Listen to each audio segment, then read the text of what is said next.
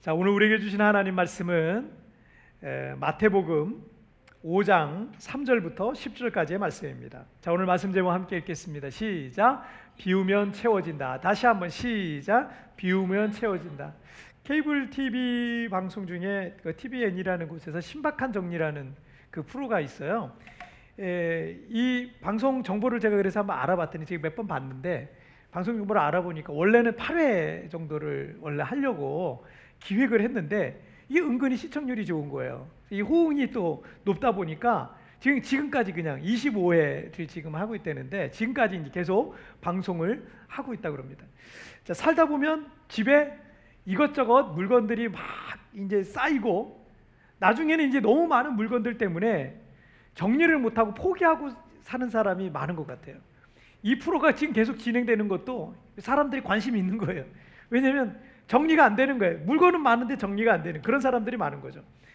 어, 근데 제가 이 프로그램을 이렇게 몇 번 보니까 집이 넓고 좁고는 문제가 아니에요. 뭐 수납 공간이 없어서 뭐 집이 좁아서 이거는 문제가 안 되더라고요. 넓고 좁은 거는 아무 문제가 아니었습니다. 그래서 이 정리팀이 이제 물건들을 정리하고 가구를 이제 새롭게 배치해 주면서 이 저렇게 됐던 막 뭐 정신이 없던 집이 나중에는 사람 살 만한 곳이 되었다라는 것을 보여주는 그런 방송이에요. 에, 저 집은 이제 어떤 유명 격투기 선수의 방인데 이 격투기 선수는 아주 TV에 자주 나오는 격투기 선수예요. 방 하나, 거실 하나, 조금 다용도실 하나, 뭐 이런 식으로 그 그런 공간에서 아이와 아내와 함께 이 세 식구가 삽니다. 여러분 근데 아이를 키워보신 분들은 잘 아시겠지만 아이들이 어렸을 때 아이들 물건들이 자꾸 많이 생겨요. 부부가 있었을 때는 집이 깨끗했거든요. 근데 아이들 물건이 생기면서 집이 내가 원하는 집이 아닐 그런 집이 될 수도 있어요. 막 여기저기 장난감과 막 이런 옷들 뭐 하여튼 아이들 물건이 굉장히 많이 쌓입니다. 그리고 아이들은 계속 성장하잖아요. 그러니까 물건이 계속 바뀌어요. 장난감도 계속 바뀌고 책도 계속 바뀌고 이게 계속 바뀌게 돼 있어요. 그러다 보니까 아이들 물건들이 집에 막 쌓이기 시작하면서 사실 아이들 키우는 집은요. 집이 깨끗한 거를 좀 포기하고 살아야 되는 경우가 사실은 많이 있습니다. 그런데 보기에도 저렇게 참 답답해 보이던 이 거실이요. 정리를 하고 나니까 이게 완전히 깨끗해지는 거예요. 구조를 바꾸고 뭐 정리를 하고 뭐 이러다 보니까 완전히 깨끗해져 가지고 막 이 의뢰자들이 굉장히 막 놀라고 감동하는 장면이 예, 봤어요. 한 군데 좀 더 보여 드릴게요. 이분의 집에 욕조가 포함되어 있는 욕실입니다. 저게 욕실이에요. 그 자세히 보면 막 집이 좁다 보니까 물건 둘 데가 없어서 원래 저기 욕조가 있는데 거기 위에다 아이 그 자동차 장난감 큰 거 있죠. 그러니까 큰 장난감 같은 것들 막 갖다 놓고 뭐 이것저것 잡다한 것들이 다 갖다 놓고 심지어 옷 넣을 데가 없어서 욕조에다가 옷, 예, 그 욕실에다가 옷, 옷을 막 걸어놓은 아, 부분도 볼 수가 있어요. 그 욕실인지 어딘지 이렇게 구분이 안갈 정도예요. 그런데 이 정리를 하니까 이 정리를 딱 했거든요. 그랬더니 이 욕실이 나왔어요. 원래 욕실이 나온 거예요. 당장이라도 막 들어가서 아이랑 같이 목욕을 하고 장난을 치고 물장난을 치고 하고 싶은 예쁜 욕조도 보이고 이제야 제대로 된 욕실이 예, 되었다라는 겁니다. 어, 그런데 이런 변화를 위해서 이 프로그램에서 항상 하는 게 한 가지 있더라고요. 그 코너가 항상 진행하는 코너가 있는데 이게 뭐냐면 필요, 욕구, 버림이라는 이름표가 붙은 박스들을 가져와 가지고요. 그 쌓여 있던 물건들 중에 의뢰인에게 정말 필요한 것들을 구분하는 거예요. 필요 거기다 구분해서 넣는 거예요. 그 다음에 그렇게 필요하지는 않은데 그냥 갖고 싶은 거예요. 소유하고 싶은 거, 갖고 싶고 소유하고 싶은 욕구에 의해서 가졌는데 안 써. 3년이고 10년이고 계속 쟁여놓은 것들을 구분합니다. 이런 것들은 이제 나눠요. 다른 사람과 나누기 위해서 괜찮은 물건들인데 나는 안 써. 그런 것들을 나누기를 위해서 이제 따로 이제 가이드를 해줘요. 이렇게 나누라고. 그 다음에 그리고 버려야 할 것들을 구분해서 이제 초록 박스에다가 딱 이제 버리는 거. 이거 폐기 처분할 거, 완전히 그냥 버릴 거를 구분을 합니다.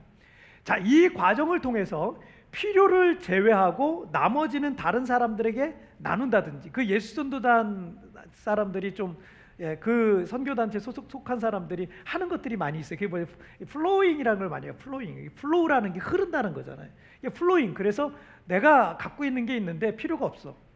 나는 그렇게 쓰지 않아. 그럼 이거를 flowing 한다. 그래서 그 예수전도단에서 훈련받은 사람들 아 이거 flowing 한다, flowing 한다 이런 얘기를 굉장히 많이 써요. 그래서 에, 그런 것처럼 그냥 나누는 거예요. 나한테 필요하진 않은데 저 사람에게 있으면 더 좋을 것 같아. 저 사람이 이 옷을 입으면 더 좋을 것 같아.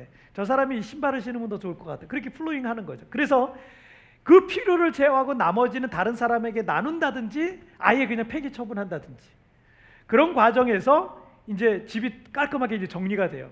근데 그 집이 깔끔하게 정리된 그런 모습들 보면서 의뢰인들이요 눈물을 흘리면서 감동을 해요. 아 내가 그동안 너무 쓸데없는 것에 내가 많이 에, 마음을 쓰고 있었구나. 그런 욕망과 욕구에 내가 사로잡혀 살았었구나. 그리고 정리된 모습을 보니까 너무 너무 좋으니까 거기서 막 감동을 하고 눈물을 흘리는 그런 시청 에, 그런 의뢰인들이 대부분 연예인들인데 그런 분들이 계시더라고요. 그리고 TV 시청하는 사람들에게도 그런 감정들이 이입이 되다 보니까 아, 이 프로가 이제 계속 지금 가고 있는 거예요. 이 프로그램을 연출한 이 김유곤 PD라는 분이 이런 얘기를 했더라고요. 단순히 정리하는 게 아니라 비우면서 내 삶을 돌아보는 과정이 그 울림을 크게 하는 것으로 보인다라고 이제 분석을 했어요. 여기에 중요한 교훈이 하나 있는데 새로운 공간을 얻으려면 그 공간이었던 곳에 가득 채워졌던 것들을요 비워야지만 새로운 게 채워질 수 있어요. 이걸 비우지 않으면 절대 새로운 건 안 와요. 여러분 우리가 새로운 삶을 살고 싶지 않아요? 그럼 이걸 비워야지 돼. 그래야지만 새로운 삶을 살 수 있는 거예요. 우리 집이 좀 새로워지게 져야 되겠다. 비우는 것부터 해야 돼요. 비우는 것부터 돼야 새로운 공간이 만들어지고 그 새로운 공간 안에서 새로운 삶이 시작이 될 수가 있다라는 거죠. 올해는 이 코로나 19로 인해서 우리는 사실은 뭔가를 자꾸 내려놔야 돼. 이 코로나 때문에 이것도 포기하고 저것도 포기하고 이것도 내려놓고 저것도 비우고 그렇게 우리는 계속 비우고 비우고 비우는 그런 시간들을 지금 보내왔고 그렇게 1년의 시간이 흘러왔어요. 오늘 우리는 1년을 돌아보면서 올해 우리가 마지막 주일 예배로 이렇게 모였는데 올해 여러분은 많은 것들을 비우고 내려놓으면서 많이 힘들고 어려웠을 거예요. 하지만 여러분 비워야 새로운 삶이 시작돼요. 여러분 그래서 이 코로나라는 것이 정말 힘들고 어려운 것들을 우리에게 많이 주었지만 또 긍정적인 면으로 또 생각해 볼 수 있는 것은 이게 계속 비운다라는 것은 우리가 새로운 것을 새로운 것을 채울 준비를 하고 있다는 것과 같아요. 그래서 새로운 것이 채워지고 새로운 인생을 새로운 삶을 살아갈 준비를 하나님이 우리를 지금 시키고 있다. 라는 것을 여러분 기억하셨으면 좋겠어요. 자, 우리 첫 번째 주제 한번 볼게요. 자, 읽겠습니다. 시작. 옛 것을 비움. 다시 한번 시작. 우리가 새로워지기 위해서 그리고 우리가 새로운 인생을 살기 위해서 비우는 것이 첫 번째로 되어야 되는데 지금의 모습과 다른 삶을 살고 싶다. 아, 난 이대로는 안 살고 싶어. 좀 다른 삶을 살고 싶다. 이런 마음이 있다. 그렇다면 지금까지 살아왔던 지금 그동안 살아왔던 과거의 그 옛 것들, 옛 습관들, 방법들, 태도들 이걸 비우는 게 먼저 돼야 돼요. 이걸 비워야 여러분 마음속에 다 내가 새롭게 살고 싶다는 마음이 있잖아요. 새롭게 살고 싶은 마음이 있는데 습관과 태도와 방법들, 태도 이런 모든 것들이 똑같아요. 그러면 절대 변하지 않아요. 절대 우리에게 새로운 삶은 시작될 수가 없는 겁니다. 옛 것부터 비워야 됩니다. 그래서 더 이상 그 과거의 삶을 반복하지 않고 새로운 인생을 살 수 있게 되는 겁니다. 옛것에는 여러분 어떤 것이 있을까요? 그 버림과 관계된 그 비움과 관계된 인물 세 사람을 좀 성경에서 제가 한번 찾아봤는데 마태복음 19장에 보면 예수님 앞에 왔었던 이 부자 청년은 영적인 것, 특별히 어떻게 영생을 얻고 그 영생을 누릴 수 있는 그 변화된 삶을 살 수 있는지에 대해서 너무 관심이 있었어요. 그래서 선생님 제가 어떻게 하면 영생을 얻을 수 있습니까? 라는 질문을 갖고 예수님 앞에 왔어요. 예수님께서 솔루션을 해주죠. 대답을 해주죠.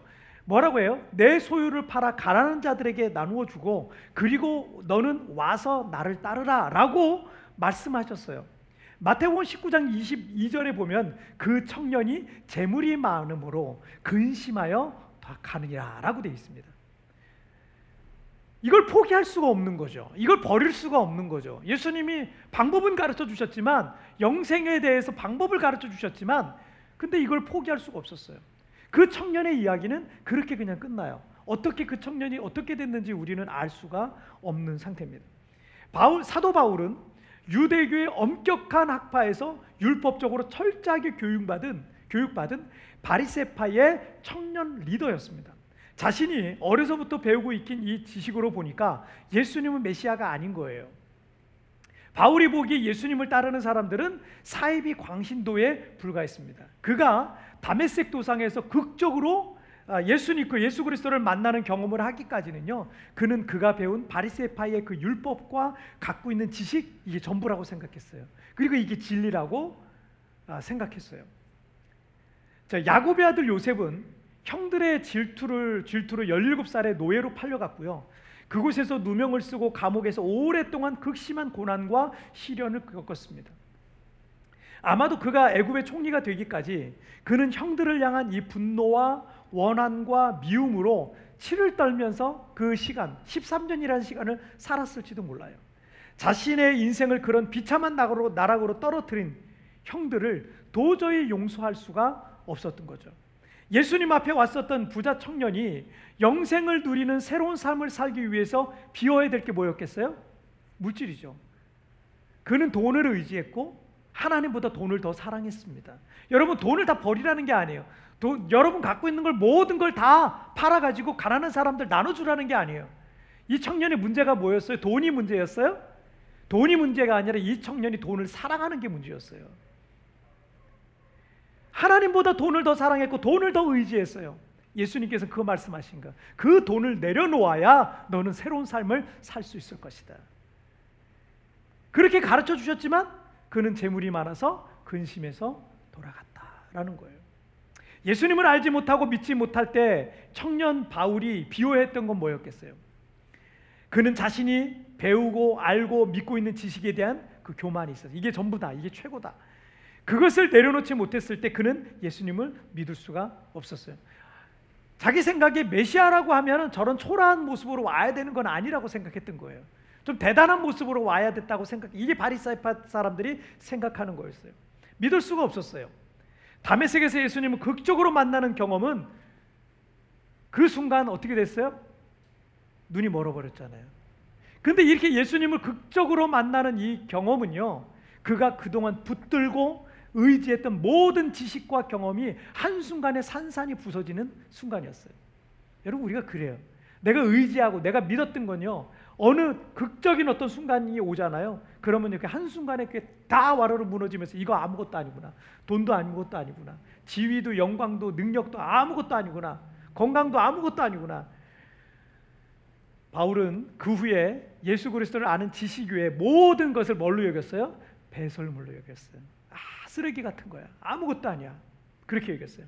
요셉은 노예로 팔려오면서 총리가 되기까지 약 13년 동안 그를 그렇게 극심한 고난의 구렁텅이에 빠뜨린 형들에 대한 미움과 분노와 원한과 복수심.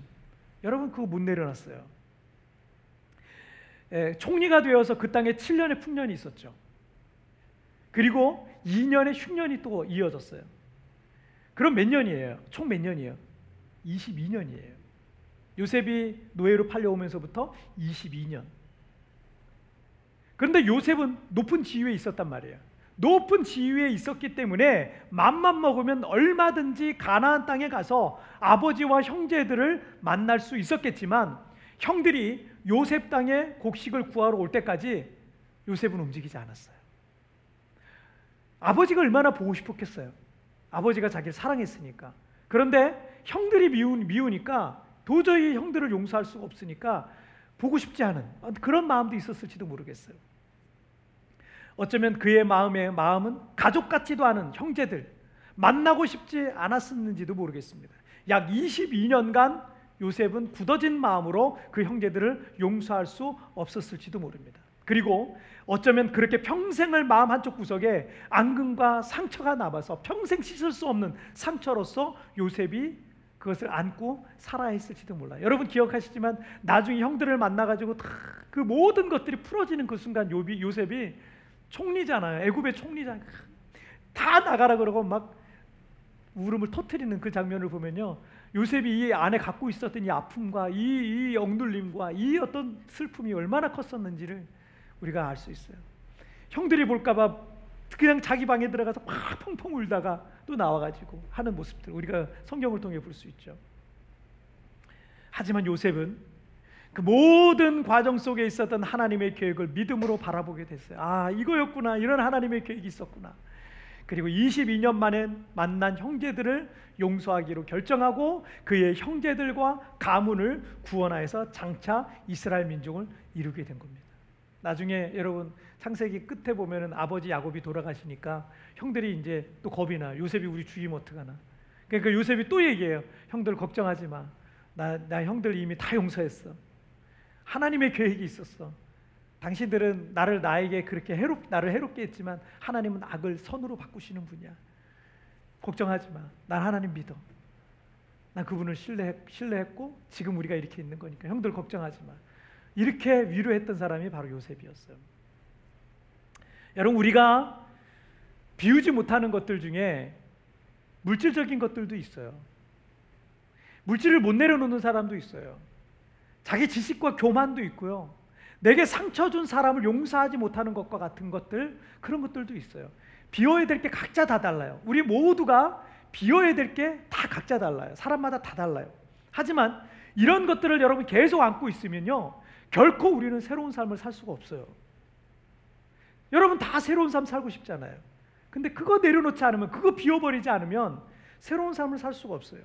또 여러분들이 지금의 어떤 상황과 어떤 변화된 삶을, 된 삶을 살아가려고 한다면 지금 여러분들이 움켜쥐고 있는 것들, 여러분 삶 속에 지금 가득한 것들, 내 마음속에 가득한 것들, 내려놓지 못하고 비우지 못하고 있는 것들을 비우고 내려 내려놔야 여러분 우리의 인생이 새로워질 수 있습니다. 그걸 내려놓지 못하고 있다는 것은 왜 내려놓지 못하고 있는 줄 아세요? 왜 내려놓지 못하고 있는지 아세요? 그걸 사랑하기 때문에 그래요. 그걸 의지하기 때문에 그래요. 그게 없으면 안 될 것이다. 이거 없으면 난 끝이다. 이거 없으면 내, 내 인생은 끝이다라고 생각하고 있기 때문에 그래요. 그만큼 그걸 의지하기 때문에 그걸 사랑하기 때문에 그걸 못 내려놓는 거예요. 그것이 내 삶에 없어지면 아무것도 남지 않게 될 것이라고 생각하기 때문에 그것 없이는 나는 살 수 없을 것이다라고 하는 불안한 마음 때문에 비워내지 못하고 있는 것일 수 있어요. 여러분 누가복음 9장 예, 62절 말씀에 손에 쟁기를 잡고 뒤를 돌아보는 자는 하나님의 나라에 합당하지 않다라고 말씀하셨어요. 쟁기를 잡고 소를 몰고 밭을 가는데 자꾸 뒤를 돌아보면은요, 이 쟁기가 엉뚱한 곳으로 가는 거예요. 엉뚱한 곳에 마음을 두고 있는 사람은요, 그 밭을 제대로 갈 수 없다는 말씀이죠. 잡생, 잡생각들 다 내려놓고 쟁기를 잡고 앞을 똑바로 보면서 소를 몰아야 밭을 제대로 갈 수 있고 그리고 그 밭이 옥토가 될 수 있는 거예요. 그게 옥토가 될 수 있는데 자꾸 엉뚱한 데 마음이 있으니까 옥토가 되질 않는 거예요. 오늘 본문 여러분 마태복음 5장 3절 말씀에 심령이 가난한 자는 복이 있나니 천국이 그들의 것이라 그랬어요. 너무나 잘 아는 말씀. 우리의 마음에 뭔가 다른 게 가득하면 믿음이 생길 수가 없어요. 또는 믿음이 성장할 수가 없어요. 어떤 사람이 교회를 오래 들었다 해도 믿음이 성장한, 성장하지 않는 이유 되게 간단해요. 그 마음에 예수님 말고 뭔가 다른 게 가득한 겁니다. 예수님보다 더 큰 게 가득한 게 있어요. 그게 부자 청년처럼 교회를 다녀도 돈이 가득한 사람이 마음에 돈이 그냥 예수님보다 더 큰 사람이 있어요. 청년 바울처럼 자기 교만과 지식과 같은 것들 때문일 수도 있어요. 그래서 목사님이 설교하면 딴 생각하고 있는 거야. 아, 목사님 저거 틀린데. 성경 성경도 좀 조작된 것 같아. 엉뚱한 생각, 잘못된 생각하고 있는 것 같아요. 오류가 있는 것 같아. 이렇게 생각해요.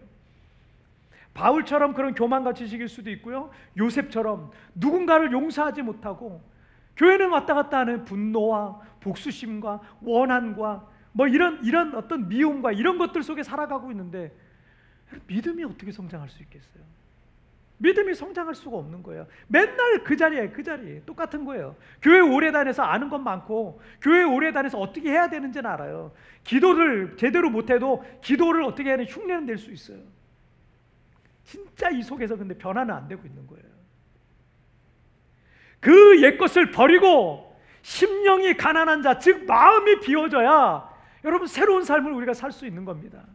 그런데 여러분 설교서론에서 잠시 말씀드렸던 그 TV 예능 프로에서 어떤 환경을 그 의뢰자들에게 어떤 환경을 만들어줘요. 왜냐하면 도저히 안 돼가지고 의뢰한 거예요. 도저히 안 됩니다. 그 의뢰해요. 그래 그 환경을 만들어요. 어떤 장치가 만들어지니까 이 의뢰 의뢰자들이 비로소 비용을 강제로 박스 세 가지 들고 와서 여기 필요한 거 욕구 여기 뭐 버릴 거 구분하세요. 이러니까 어쩔 수 없이 하는 거야. 그런 장치들이 만들어지니까 하잖아요. 그죠? 그거 안 하면 사람이라는 게 그런 환경이 안 만들어내면 그런 장치가 없으면 비워냄을 잘 못해요. 우리도 그렇게 마찬가지일 때가 많습니다. 어쩌면 올해 코로나 19는 우리로 하여금 그동안 붙들고 있었던 것, 붙들고 있었던 것들, 내가 의지하고 내가 사랑했던 것들, 내 안에 가득했던 것들을 어쩔 수 없이 내려놓는 시간이었을 것 같습니다. 우리 성도들 여기서 잘 지내다가 사업을 내려놓고 돈 버는 것도 내려놓고 꿈을 접고 한국으로 철수하신 분들이 많죠. 아이들이 꿈인 성도들이 많았을 거예요. 아이들 공부시키려고 아이들 데리고 다 여기 조기 유학 온 성도들 많았어요. 정말 이곳에서 잘 공부시켜가지고 훌륭하게 키워야지라는 그런 플랜. 여기서 몇 년 있어야지 여기 1년 있어야지 여기 2년 있어야지 여기 3년은 있어야지 학교도 보내봐야지. 한순간에 일시정지가 되어버렸어요. 내 힘대로 안 된다는 걸 우리가 경험하고 있어요. 내 경험과 지식도 소용이 없고 내 계획대로도 되지 않는다라는 것을 우리가 올해 정말 철저하게 경험하고 있어요. 어쩔 수 없이 비우고 내려놓을 수밖에 없는 상황에 우리가 처해지게 되었습니다. 저 역시도 내년 목회를 이렇게 요즘 계획을 하는데 목회를 어떻게 해야 되나 무슨 계획을 갖고 해야 되나라고 생각하지만 여러분 목회 계획한다는 게 막막하더라고요. 막막해요. 무슨 계획을 세울 수가 없어요. 목회 계획이라는 게 여러 가지가 있겠지만 그 중에 무슨 행사나 뭐 이런 것도 있잖아요. 계획 세울 수 있는 게 없어요. 세울 수 있는 게. 차라리 나의 모든 생각들과 계획들 다 내려놓고 그냥 이번 주간에 기도하는데 성령의 이끄심과 인도하심이 있으면 그 이끄심과 인도하심에 맡겨서 이번 주에 사역하고 이번 주에 또 이거 순종하고 이거 하나 또 하고 야 이게 가장 좋은 목회 플랜이겠구나라는 생각을 요즘 하고 있어요. 내가 계획 세워도 이뭐할수 있는 게 없으니까. 그동안 우리는 옛것에 너무 집착하면서 살았어요. 물질적인 거, 내 경험과 능력과 지식들, 어떤 환경적인 것들, 우리가 과거에 하나님보다 지나치게 의존하고 사랑하며 살아왔던 모든 것들, 이런 것들 비우고 여러분 이제 하나님 안에 하나님으로 가득 채우시기를 바랍니다. 우리의 마음과 우리의 삶을요 하나님으로 가득 채우시길 바랍니다. 내 것을 내려놓고 비워야 하나님의 것이 임하기 시작하는 거예요. 이거 여기 꽉 찬 게 이게 이게 나가지 않으면 하나님의 것이 채워줄 수가 없어요. 자, 그래서 옛 것을 비워야 되고요. 자, 두 번째 읽겠습니다. 시작. 새 것을 채움. 다시 한번 시작. 마태복음 5장은 예수님께서 산에 올라가셔서 제자들에게 말씀을 가르치셨다 그래서 산상수훈이라는 불리, 산상수훈이라고 불리는 장이에요. 그런데 그 중에서도 오늘 본문 있죠. 여러분이 읽은 오늘 본문은 여덟 가지 복에 대한 그 말씀이라 이걸 보통 팔복이라고 이렇게 부릅니다. 여덟 가지 복, 팔복. 예수님께서 어떤 사람들이 팔복이 있다고 말씀하셨는지 간단히 먼저 좀 살펴보자면 심령이 가난한 자가 복이 있고 애통하는 자가 복이 있고 온유한 자가 복이 있고 의에 줄이고 목마른 자가 복이 있고 긍휼히 여기는 자가 복이 있고 마음이 청결한 자가 복이 있고 또 화평하게 하는 자가 복이 있고 의를 위해서 박해를 받는 자가 복이 있다. 여덟 가지 말씀하셨어요. 먼저 심령이 가난한 자는 말 그대로 마음이 심령이 하나님의 도움과 은혜를 간절히 바라는 마음 그 마음이에요. 내 힘과 내 능력으로 이루어질 수 없음을 인정하는 거예요. 그걸 인식하고 하나님의 은혜를 구하고 있는 이게 바로 심령이 가난한 상태가 되는 거예요. 애통하는 사람은 자신의 죄와 슬픔을 갖고 하나님 앞에 애통하는 거예요. 너와 내 자녀를 위해 울라 이렇게 말씀하신 예수님처럼 애통하는 거예요. 애통하는 사람들이 근데 복이 있다는 거예요. 왜냐하면 그들이 하나님의 위로를 받게 될 것이기 때문이라는 거죠. 온유한 자가 복이 있는데 세상에서는 이기적으로 욕심을 내고 움켜쥐고 이런 사람들이 더 많은 것을 차지하는 것처럼 보이잖아요. 여러분 근데 역사를 쭉 보잖아요. 아무리 많은 것을 차지했어도요. 한 개인 아무리 큰 부자, 아무리 큰 회사, 아무리 큰 나라라 할지라도요. 한순간에 그것들을 불어버리시기도 하더라고요. 여러분 제국의 역사 제가 종종 말씀드리잖아요. 세계 역사성 역사상 있었던 세계 대제국의 역사들이요. 1, 200년 만에 끝나는 나라가 많아요. 대부분 그래. 로마 제국 외에 로마 제국에는 특별한 하나님의 어떤 플랜이 있었어요. 왜냐하면 로마 로마를 통해서 전 세계 길이 나 있었기 때문에 로마를 통해서 전 세계 복음을 전하게 하고자 하는 또 그런 하나님의 계획 뭐 이런 것들이 있었어요. 자 어쨌든 이 제국의 역사들은 로마 제국을 제외한 모든 제국의 역사들 다 1, 1, 200년 안에 다 산산조각 납니다. 왜 그렇겠어요? 여러분 아무리 권세 있고 아무리 힘 있고 아무리 큰 부가 있어도요 한순간에 하나님이 다 불어버리실 수 있는 거예요. 역사의 진정한 주관자는 하나님이십니다. 그리고 하나님은 겸손하고 온유한 사람들에게 그 땅을 주시는 거야. 그 땅을 맡기시는 거야. 의에 줄이고 목마른 자가 있다고 하셨는데 하나님의 말씀과 복음에 목마른 사람들에게 하나님은 성령을 부어 주시고 풍성한 은혜를 부어 주시고 영적으로 배부르게 하는 거예요. 지금 환경은 다 실패하고 다 잃어버린 것 같은데 의에 줄이고 목이 말라서 매일 기도하고 매일 여러분 간증 들어보세요. 뭐 우리 우리 교회 샘 집사님도 완전히 그냥 모든 걸 잃어버렸을 때 맨날 기도하고 어? 성경 읽고 의에 줄이고 목이 마르니까 하나님이 우리 샘 집사님이 모든 사람들이요 얼굴이 너무 좋다고 어? 아무것도 없는데 얼굴이 왜 이렇게 좋냐고 왜냐면 하나님이 채워주시는 거야 의에 줄이고 목이 마른데 영적으로는 막 배부르게 하시는 거예요 여러분 그게 좋은 거예요. 그게 좋은 거예요. 지금 당장 뭐 우리가 좀 없어도 의에 주려 목마른 사람들은요.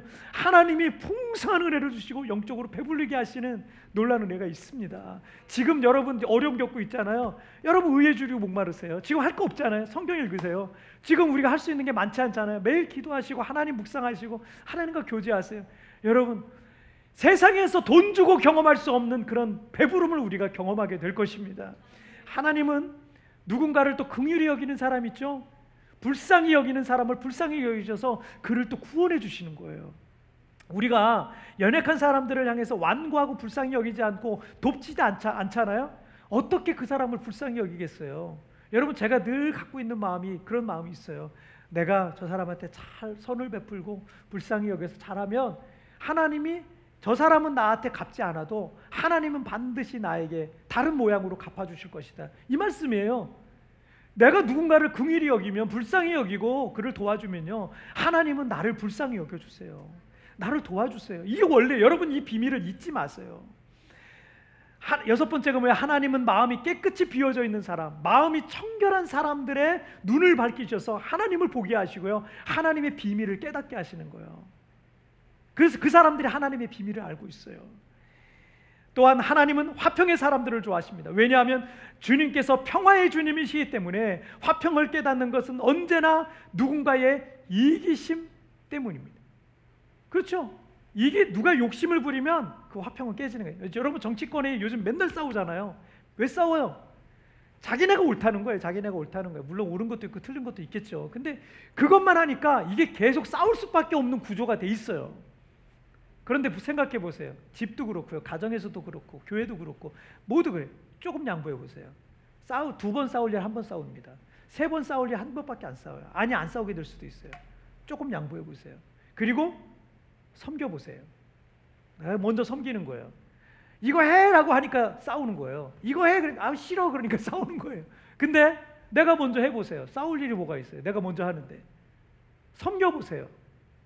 그리고 이해해 보세요. 저 사람과 나는 다른 사람이에요. 사람이 달라요. 생각이 달라요. 이해하려고 노력해 보세요. 싸움이 될 일이 없는 거예요. 싸움이 될 일이 없는 거예요. 그러면 그런 사람이 있는 거는 그것은 어떻게 해요? 화평이 있는 거예요. 평화가 있는 거예요.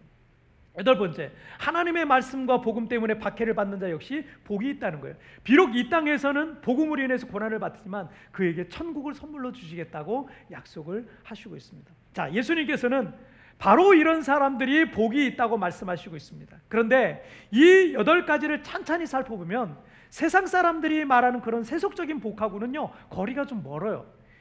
세상에서는 성공하고 형통하고 부유하고 유명해지고 강하고 능력 있는 능력 있어서 많은 것을 가진 사람들 이런 사람들이 복이 있다라고 말하잖아요. 하지만 성경에서 말하는 거는 어떤 사람이 복이 있다 그래요? 심령이 가난한 사람이요, 애통하는 사람이요, 온유한 자요, 줄이고 목마른 사람이요, 긍휼히 여기는 사람이요, 마음이 깨끗하고 화평한 자예요. 박해받는 자가 도리어 복이 있다라고 말씀하고 있어요.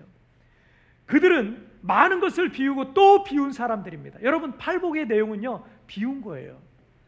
사람들이 비우는 거예요. 비우고 사는 거예요. 이 팔복이 그거예요. 팔복 내용들 다 공통점이 뭐예요? 내려놓은 거예요. 비운 거예요. 내 마음을 내려놓지 않고 비우지 않으면 저렇게 될 수가 없습니다. 이들의 특징은 비워냄과 관계가 있어요. 에, 주님은 나의 최고봉이 최고봉이라는 책 그 책을 써가지고 에, 미국에서 유명한 작가가 있는데 이분이 미국에서 60년 동안 최고의 베스트셀러였어요. 이 책 자체가 60년 동안 베스트셀러였어요. 최고 기록이에요. 아, 이 책을 쓴 오스왈드 챔버스 목사님께서는 짧은 생애를 사셨지만 늘 하나님을 바라보는 훈련을 하셨습니다. 그렇게 성자와 같은 분이 이런 말씀을 하셨어요.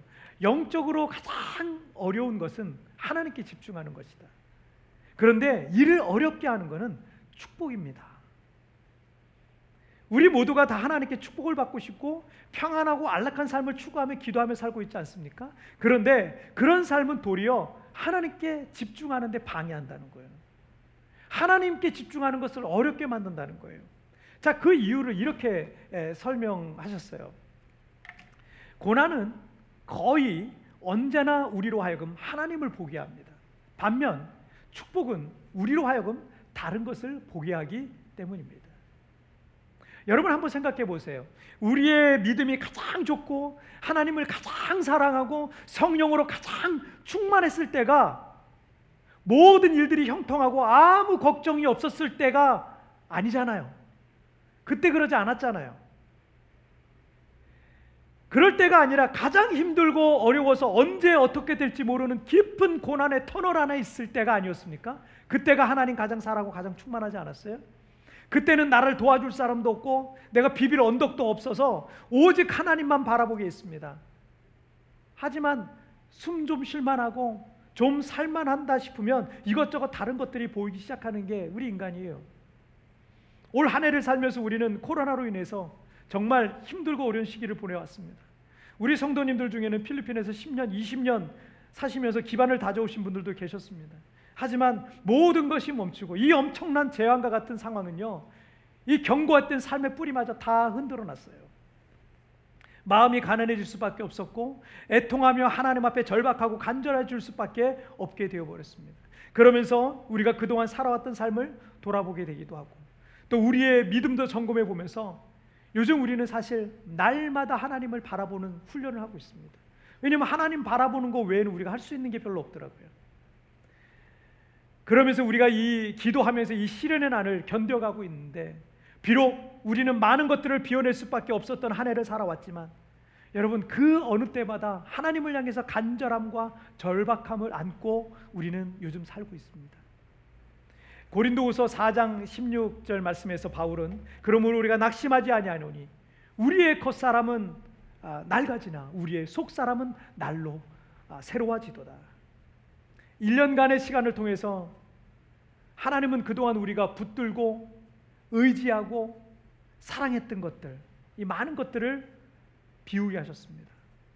하지만 온유하고 겸손하고 청결하고 의에 줄이고 목마른 자가 되어서 날마다 주님을 바라보고 주님을 향해 기도하고 주님을 더 가까이 하게 하셨습니다. 겉사람은 낡아지지만 우리의 영이 날로 새로워지고 썩어지지 아니하는 하늘의 것들로 채워져 가는 그런 시간들을 갖게 하셨습니다. 여러분 많은 것들 내려놓으셨지만 여러분 지금 준비된 거예요. 이제 여러분 준비되셨습니다. 새로운 것들을 채울 준비가 되신 거예요. 여러분 그 기대를 가지고 이 어려운 시기들 믿음으로 넉넉히 이겨가는 우리 성도님들 되시기를 주님의 이름으로 축복합니다. 자 오늘 말씀 정리해 볼게요. 두 가지 오늘 말씀 나눴죠. 읽겠습니다. 시작. 옛 것을 비움, 새 것을 채움. 다시 한번 시작. 옛 것을 비움, 새 것을 채움. 자, 우리 비움은 채워진다. 옛 것을 비우고 새 것을 채우는 거.